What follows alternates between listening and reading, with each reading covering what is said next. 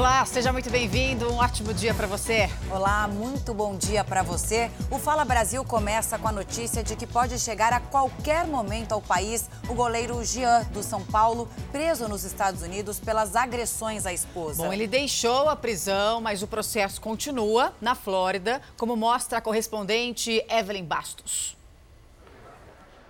O tribunal decidiu que o jogador precisa manter distância da esposa, mas pode ter contato com as filhas sob supervisão de terceiros. Neste documento, divulgado pela polícia, o agente que atendeu o caso afirma que as agressões começaram depois que Milena Benfica flagrou Jean conversando ao telefone com outra mulher. Foi o hotel quem chamou a polícia. O goleiro teria agredido a esposa com oito socos. Na versão da esposa, ela se defendeu e feriu Jean na cabeça com um aparelho de chapinha para os cabelos.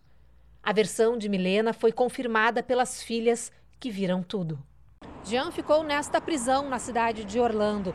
Agora ele pode voltar para o Brasil porque concordou em comparecer a todas as audiências sobre o caso. O goleiro vai responder ao crime, representado por um advogado aqui nos Estados Unidos.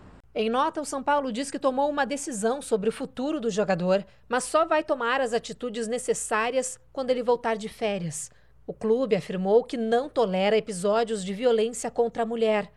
Por questões legais, o contrato de Jean com o São Paulo não pode ser rompido até a volta dele ao trabalho. A agressão aconteceu nas férias da família. Em uma rede social, Milena disse que não prestou queixa porque Jean teria que responder pelo crime nos Estados Unidos e ela não quer esse futuro para as filhas. Ela ainda contou que não quer mais mostrar o rosto porque está irreconhecível. O jornalismo da Record TV conversou com um amigo do casal. Ele afirmou que Milena e Jean já estavam separados há pelo menos três meses, mas decidiram viajar por causa das crianças. Bom, Jean, então, portanto, pode chegar a qualquer momento. A gente, claro, acompanha outras informações ao vivo ainda nesta edição do Fala Brasil. Em outro caso de agressão no Rio de Janeiro, uma mulher ficou presa dentro do quarto por dois dias para se proteger do marido. Ela foi agredida por ele no dia do aniversário. Era para ser um final de semana de festa. A vítima estava completando 42 anos de idade. Eu só sei que ele pegou e me agrediu. Foram dois socos na cabeça e a mulher desmaiou. Depois de ser espancada, a vítima foi para o quarto e permaneceu lá por 48 horas. Ela esperou o companheiro sair de casa para fazer compras e ligou para uma amiga pedindo ajuda. A amiga invadiu a casa e levou a vítima para o Hospital Pedro II, em Santa Cruz, na Zona Oeste. Ela conta que chegou a pedir ajuda para o marido, mas ele não a socorria. Eu fiquei pensando, por que, que ele fez aquilo? Qual o motivo? Falou que não entendeu nem o motivo dela estar dessa forma, porque ele que foi agredido por ela. A família procurou a polícia, registrou um boletim de ocorrência contra o agressor e conseguiu uma medida protetiva que obriga Marcos Chagas Freitas a ficar longe da vítima e dos filhos dela. Desde então, a vítima está fora da cidade. Em sete anos de relacionamento, esta foi a segunda agressão, mas a família não sabia que ele era tão violento. Eu imaginava que ele era um monstro, ele é um monstro. Bom, e uma foragida da Justiça do Rio de Janeiro foi presa em Sergipe. Ela é acusada de envenenar e matar crianças, inclusive a própria filha. A mulher procurou um hospital usando um nome falso e foi identificada pela impressão digital. Sem apresentar nenhum documento, esta mulher deu o nome de Maria Aparecida da Silva no Hospital de Urgências de Sergipe, maior hospital público do estado. O Instituto de Identificação foi acionado e colheu as digitais dela. Foi aí que os investigadores descobriram que o nome era falso. Maria Aparecida é, na verdade, Joana Dark Damásio do Nascimento, natural do Rio de Janeiro. O que a Polícia Civil de Sergipe não sabia é que a senhora que havia cometido o crime de falsidade ideológica também era suspeita de ter matado pelo menos quatro crianças envenenadas na segunda metade da década de 1990 na cidade do Rio de Janeiro. Ela, inclusive, chegou a ser condenada por ter tentado matar um garoto de apenas um ano de idade. Recentemente, o Instituto de Identificação, em convênio convênio com a Polícia Federal, passou a ter acesso a um terminal EIFES de consulta de impressões digitais e aí foi possível localizar um prontuário compatível com as impressões digitais dela em nome de Joana Dark, no Rio de Janeiro. Foi feita uma nova pesquisa e constatado que existia contra ela dois mandados de prisão em aberto pelo artigo 121, homicídio. Joana Dark é suspeita de ter matado uma sobrinha e até uma filha com veneno de ratos. Em Sergipe, Joana morava com um homem que comercializa o produto. A polícia investiga se ela vitimou alguma criança no estado. Um homem reagiu a um assalto depois de uma distração dos criminosos na Grande São Paulo. Eles tentaram roubar a moto que a vítima tinha acabado de comprar. Foi uma ação muito rápida. Os criminosos chegaram de bicicleta e anunciaram o assalto.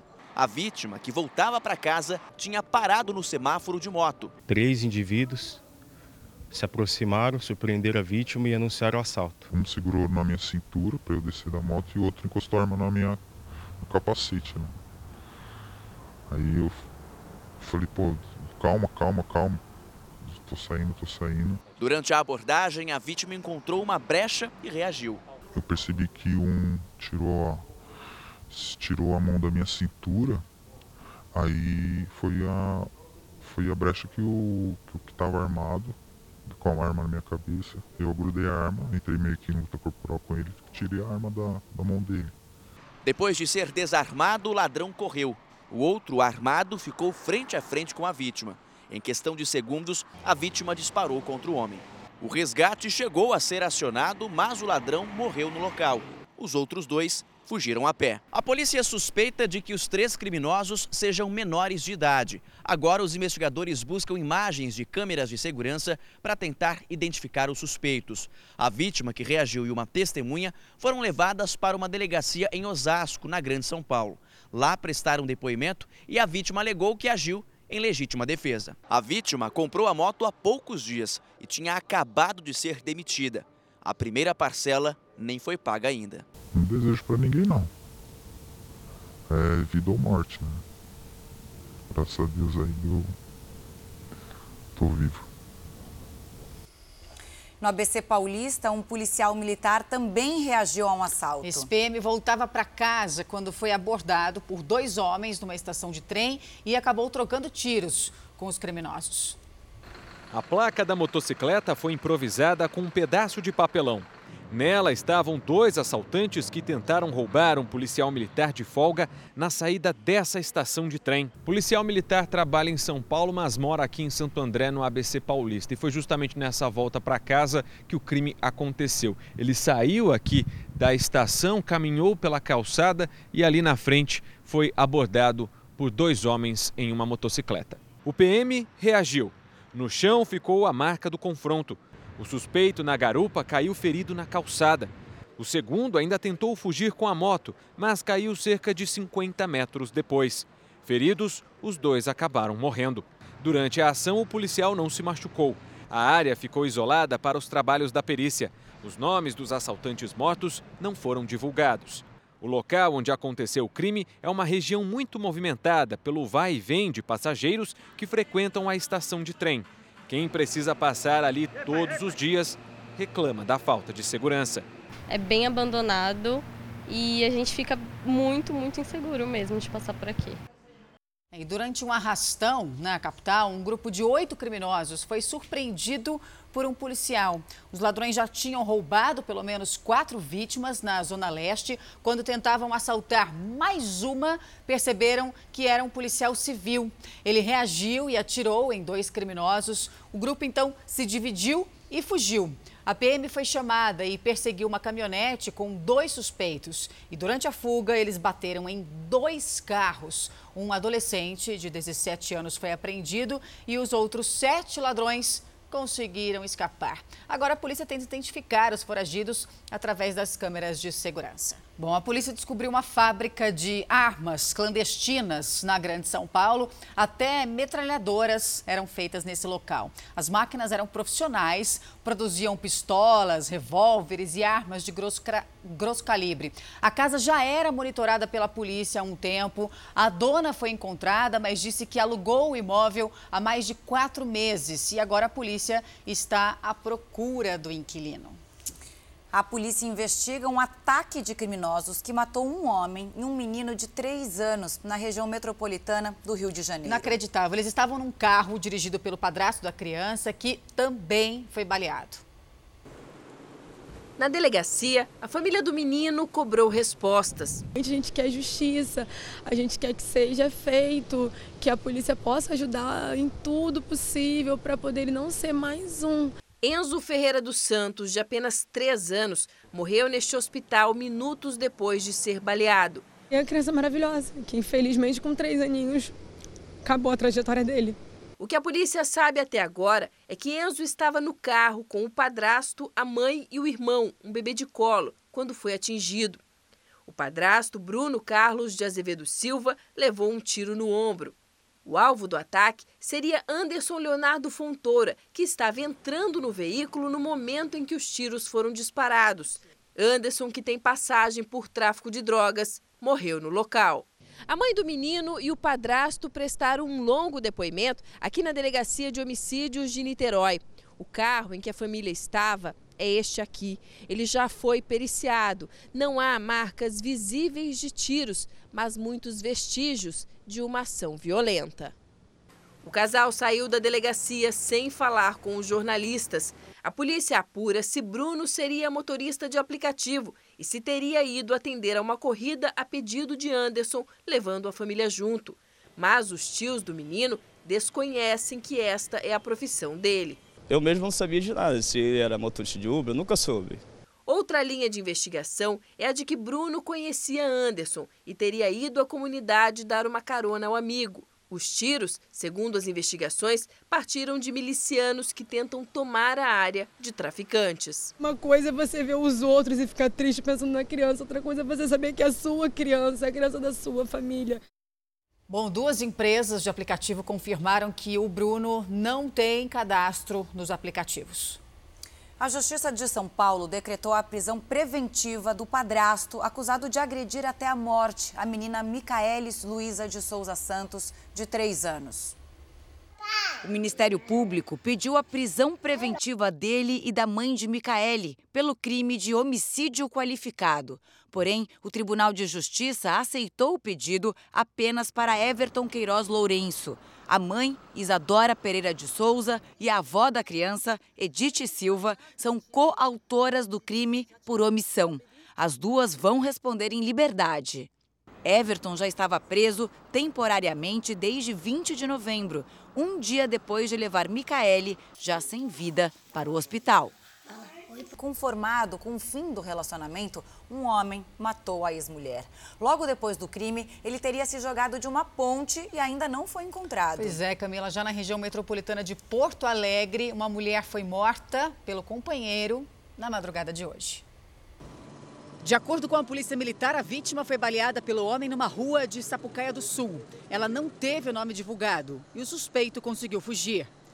Em Nova Lima, na região metropolitana de Belo Horizonte, Júlio Martins Silva, de 38 anos, foi até a casa do ex-sogro para tentar reatar o casamento. O casal estava separado há dois meses. Inconformado, ele pegou uma faca e agrediu a vítima. Andréia ainda tentou se defender, mas foi atingida por um golpe no peito. Logo depois do crime, Júlio fugiu. O carro dele foi encontrado em cima de uma ponte, com as portas abertas e os faróis acesos. De acordo com a polícia, o motorista teria pulado dali.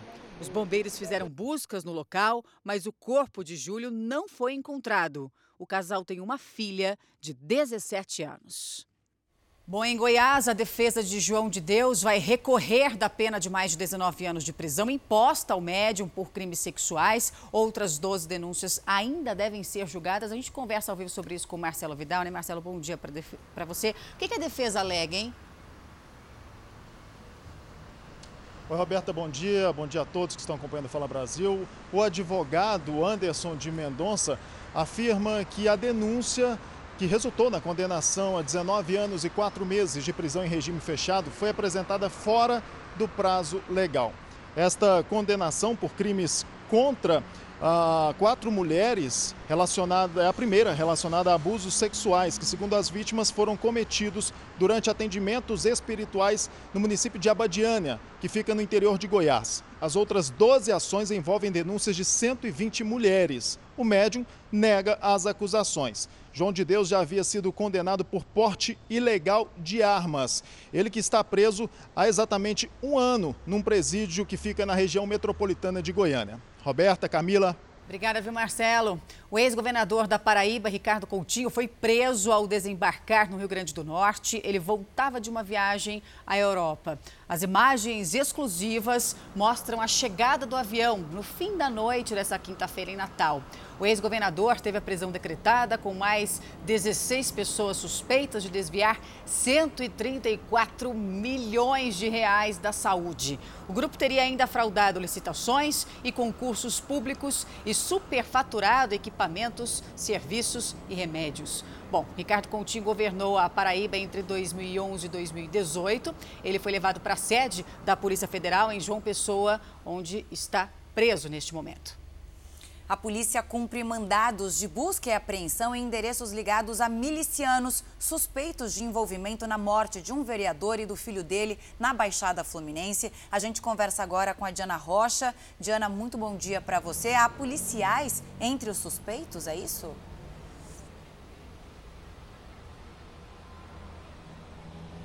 Bom dia. Tem sim um policial civil e cinco policiais militares. Até o momento, foram apreendidos documentos e armas, entre elas um fuzil e uma espingarda. São 39 mandados de busca e apreensão cumpridos nos municípios de Maricá, Rio de Janeiro e São Gonçalo, na região metropolitana do Rio. O grupo é investigado pelos crimes de homicídio e organização criminosa. Entre as mortes que os milicianos são suspeitos de cometer estão a do vereador Ismael Breve e do filho dele, Tiago Marins. Eles foram assassinados dentro de casa em agosto desse ano. O grupo também é investigado pelas mortes dos jornalistas Robson Diorno em maio e Romário da Silva Barros em junho, além da, da chacina de cinco jovens jovens no ano passado. Camila, Roberta. Obrigada, viu, Diana? E mais de 300 pessoas foram presas numa operação contra mafiosos na Itália. Todas são suspeitas de pertencer à máfia Yandragueta. Também foram apreendidos bens no valor de 15 milhões de euros, o equivalente a cerca de 67 milhões de reais, além de armas e munição. Entre os presos estão policiais, funcionários públicos, acredite, também políticos.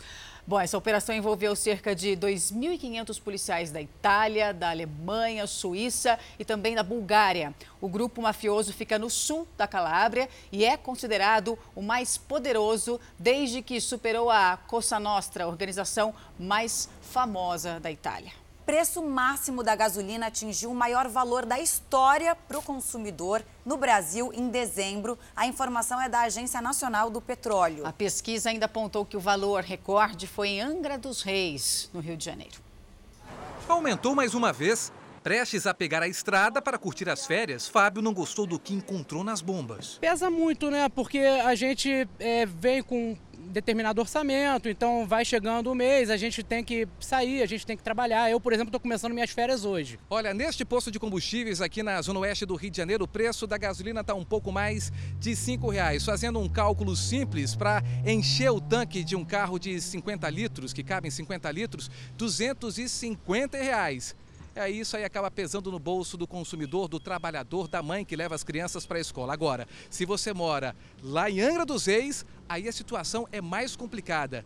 O preço do litro da gasolina lá não sai por menos de R$ 5,85 em alguns bairros da cidade. Além da gasolina nas alturas, o litro do álcool neste posto está na casa dos R$ 4,39. O preço do diesel, R$ 4,29. O carro 3.3 bebe muito, e para encher o tanque dele eu gasto em torno de 260 reais. Com a elevação dos preços, este empresário que gasta 250 reais por semana já pensa em trocar o carro para um modelo mais econômico. Chego até a repensar, pô, será que vale a pena comprar um carro mais caro porque o consumo é mais alto? É, é uma coisa que eu, que eu penso sim, vale, vale a reflexão. A subida dos preços se deve à subida do dólar. E também tem relação, dizem os especialistas, com um inverno no hemisfério norte, o que faz elevar o consumo dos combustíveis nesta região. Enquanto isso, aqui no Brasil, o governo afirma que espera uma redução em março de 2020. A Promotoria de Justiça pediu que os envolvidos na rinha de cachorros, mostrada aqui no Fala Brasil nesta semana, voltem a ser presos. A promotoria quer revogar a liberdade provisória concedida a 40 pessoas. Elas foram flagradas numa rinha em Mairiporã, na Grande São Paulo. Essas pessoas são acusadas de associação criminosa, maus tratos a animais e contravenção penal de jogo de azar.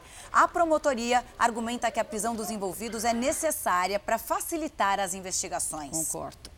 E 5 toneladas de sardinhas que foram pescadas de forma irregular foram apreendidas no Rio de Janeiro. Elas seriam vendidas na Ceasa. A pesca da sardinha está temporariamente suspensa por causa do período do defeso, para justamente preservar as espécies. No estado do Rio, vai até o dia 15 de fevereiro. Agora, esses peixes vão ser doados para entidades, já que estão em boas condições de consumo. Vamos falar agora de Natal? O Fala Brasil teve acesso em primeira mão a uma pesquisa sobre quanto o brasileiro espera gastar com a ceia deste Natal. Bom, com os ingredientes das receitas, cada família deve desembolsar ao todo, em média, 250 reais, 20% a mais do que no ano passado. A Elizabeth teve que disputar o espaço com muita gente. O pedido? Dois pedaços grandes de lombo de porco que ela vai rechear em casa. O que, que mais vai ter na ceia? Aí vai ter frango, né? Frango recheado também, vai ter carne de boi, né? Um assado de carne de boi que também tem que ser para todos os gostos, né?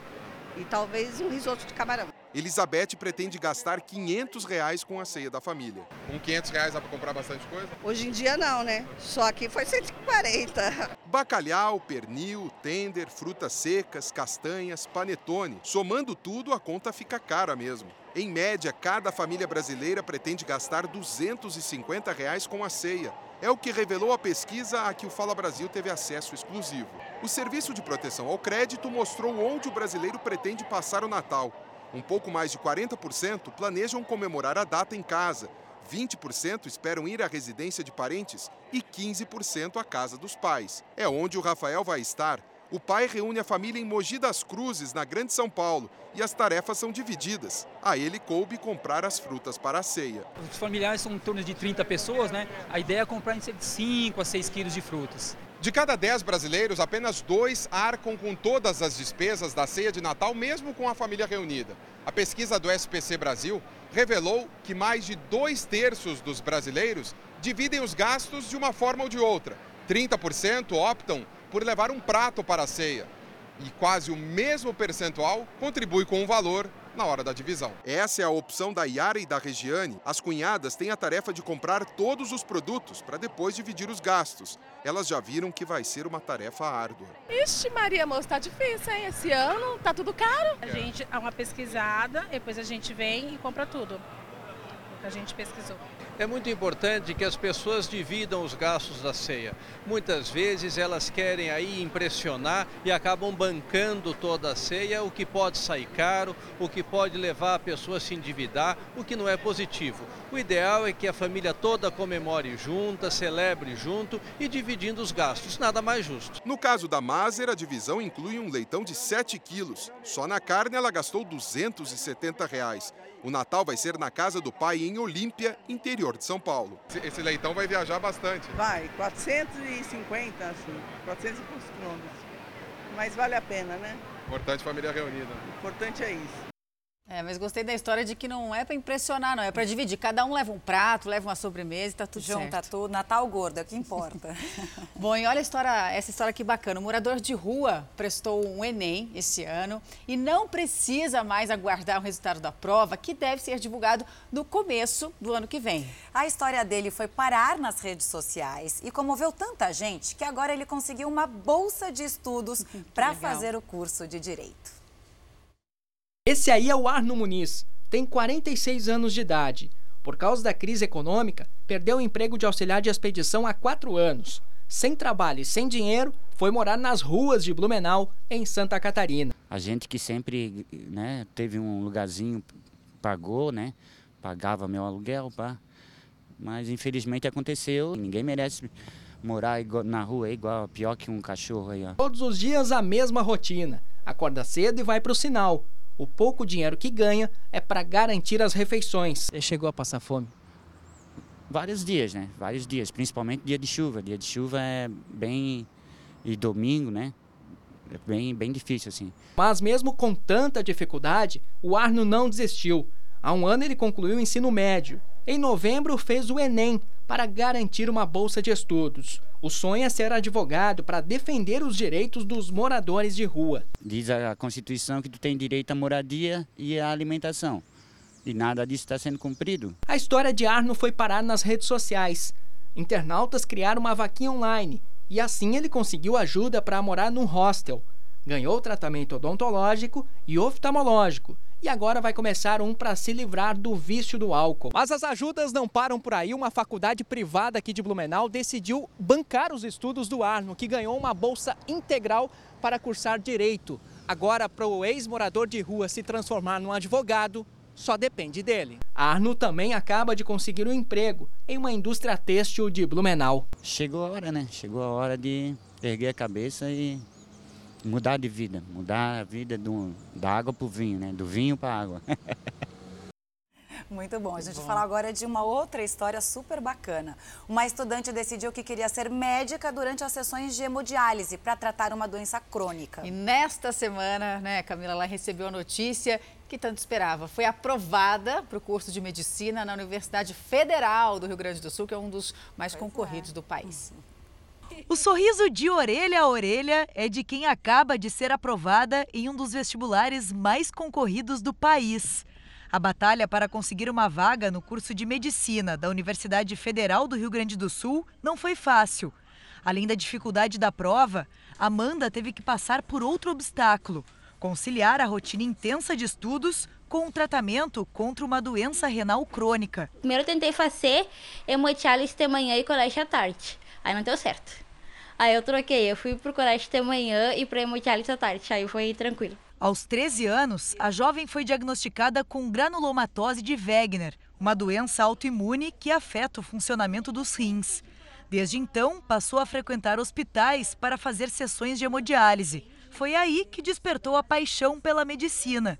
Entravam as pessoas doentes no hospital as pessoas saíam bem. Aí eu falei, ah, também quero fazer isso, também quero ajudar as pessoas assim. Ela é a primeira da família a chegar a uma universidade. Foram três anos tentando passar no vestibular de medicina. Amanda sabia que teria que estudar muito, afinal, eram quase 6 mil concorrentes para apenas 92 vagas. Por isso, resolveu levar os livros para o hospital e passou a estudar ali mesmo, durante as sessões de hemodiálise não desistam, independente do que estiver acontecendo, porque é o sonho da pessoa, a única coisa que a pessoa tem, sabe? E estude sempre. Independente do curso, mesmo se for o curso mais fácil, estude, porque passar é a melhor coisa que tem. Caixa Econômica libera hoje mais um saque complementar do Fundo de Garantia. A gente conversa agora com Yuri Ascar, direto de Brasília. Yuri, bom dia. Quem pode fazer esse saque, hein? Bom dia, Roberta. Tanto os correntistas nascidos em qualquer mês do ano, quanto os não correntistas da Caixa, nascidos entre janeiro e outubro, vão poder sacar o dinheiro, mesmo que já tenham retirado os 500 reais permitidos inicialmente. Essa liberação vale apenas para quem tinha saldo de até 998 reais, o valor do salário mínimo, no dia 24 de julho deste ano, quando os saques do FGTS foram liberados. E se o trabalhador já sacou os 500 reais, agora pode retirar 498 reais. O limite de retirada vale para cada conta do fundo, tanto ativa quanto inativa. E o saque complementar para os não correntistas da Caixa, nascidos em novembro e dezembro, estava liberado já desde a última quarta-feira. Camila. A gente inverteu, Yuri. Agora é a Roberta. Bom, o Conselho Monetário Nacional determinou uma nova regra para que os bancos cobrem né, dos clientes as parcelas de empréstimos. Explica então para a gente o que, que vai mudar. Roberta, se na data do pagamento da parcela o cliente estiver com saldo negativo, o banco vai ter que pedir uma autorização para sacar o dinheiro do limite do cheque especial de quem fez esse empréstimo. Hoje isso pode ser feito de forma automática e o que o banco vai poder fazer é debitar uma parte da dívida sem avançar no limite do cheque especial. A nova regra vai valer a partir de maio do ano que vem para os contratos de empréstimos com débito automático em conta corrente ou conta salário. E o Conselho Monetário Nacional determinou ainda que o cliente vai poder cancelar o débito em conta a qualquer momento. Roberta e. Roberta e Camila. Exatamente. Obrigada, Yuri. Uma garotinha de 4 anos foi nomeada oficial honorária da polícia dos Estados Unidos depois de fazer uma ligação que salvou a vida da mãe dela. A coragem de Isla Glazer foi reconhecida porque ela chamou o serviço de emergência quando a mãe desmaiou. A menina não teve dúvidas, pegou o celular da mãe e pediu ajuda.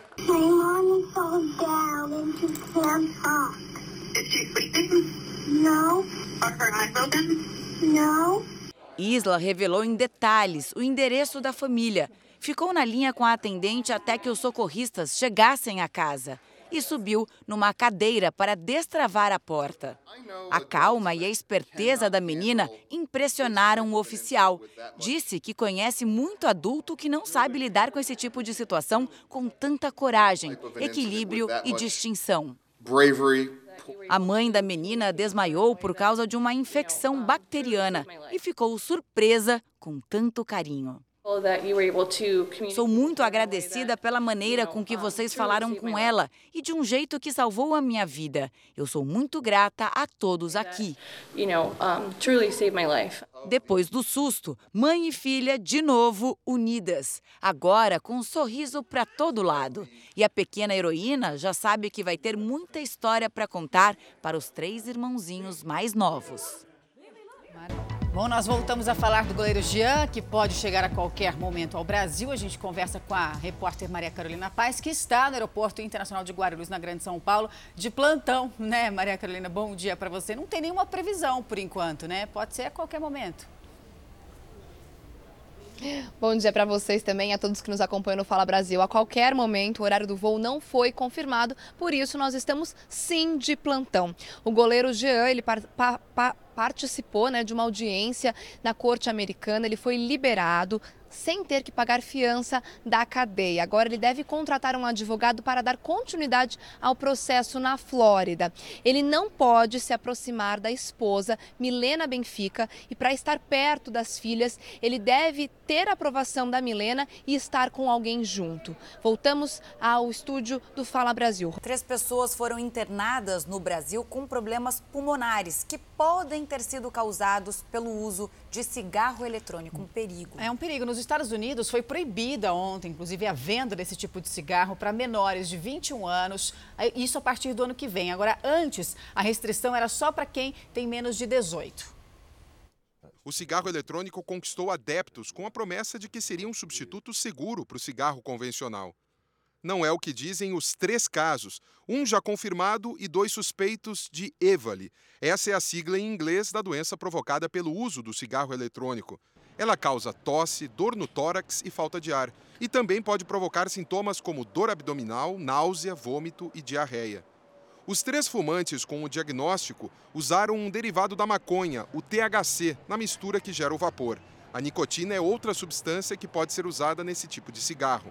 Algumas pessoas tentam usar o cigarro eletrônico como um modo substitutivo é, e outros, na verdade, tem muitos, muitos jovens que estão achando que é mais seguro e que tem sabor ali o cigarro eletrônico, eles usam como uma forma recreativa e estão se tornando é, adeptos. Rafael fumou o cigarro eletrônico por uns quatro meses, mas já parou. Por causa de relatos nos Estados Unidos que começaram a constar pessoas que usavam o cigarro eletrônico era prejudicial para a saúde. Começaram a dar problemas no pulmão, até chegou o caso de óbito. E mesmo entre os fumantes do cigarro tradicional, tem gente que não troca pelo eletrônico. Os dois faz mal, não adianta, né? Então vou trocar seis meia dúzia, né? Por ser muito recente, pouco se sabe sobre o consumo do cigarro eletrônico no Brasil. O alerta da Sociedade Brasileira de Pneumologia e Tisiologia vem acompanhado da orientação para os médicos aplicarem alguns critérios na tentativa de diagnosticar mais casos. O uso do cigarro eletrônico nos 90 dias, alteração na imagem pulmonar nos exames radiológicos, sintomas respiratórios ou gastrointestinais, uh, e sintomas sistêmicos, febre. No Brasil, onde o cigarro eletrônico ainda é proibido, não há uma estimativa de internações provocadas pela doença. Mas nos Estados Unidos, já é possível saber que se trata de um grave problema de saúde pública. A última estimativa do Centro de Controle e Prevenção de Doenças norte-americano revelou a internação de 2.409 pacientes com problemas respiratórios e 52 mortes. Os casos agudos de complicações já sugerem que o cigarro eletrônico é pior que o convencional a curto prazo. Recentemente, o Conselho de Saúde Pública do Estado de Nova York baniu por 90 dias o uso de sabores nos cigarros eletrônicos. Além de desestimular o consumo, é uma forma de diminuir a atração para os mais jovens. Nos Estados Unidos, os números mais recentes mostram que quase 30% dos jovens usam cigarro eletrônico. Para o pneumologista, todo esforço nesse momento é válido. A curto prazo, a gente já sabe que o cigarro eletrônico é altamente prejudicial, podendo levar à morte. Nos Estados Unidos são quase 3 mil casos, com 52 mortes, 52 óbitos. E a longo prazo? E a médio prazo? O que será que vai acontecer? Proibir logo de vez, né? Bom, Fala Brasil de hoje fica por aqui. Muito obrigada pela sua companhia. Você pode rever toda essa edição e muito mais no Play Plus. Um bom dia para você. Amanhã tem Fala Brasil, de edição de sábado, às sete da manhã. A Roberta vai estar aqui. Estarei Fica... aqui.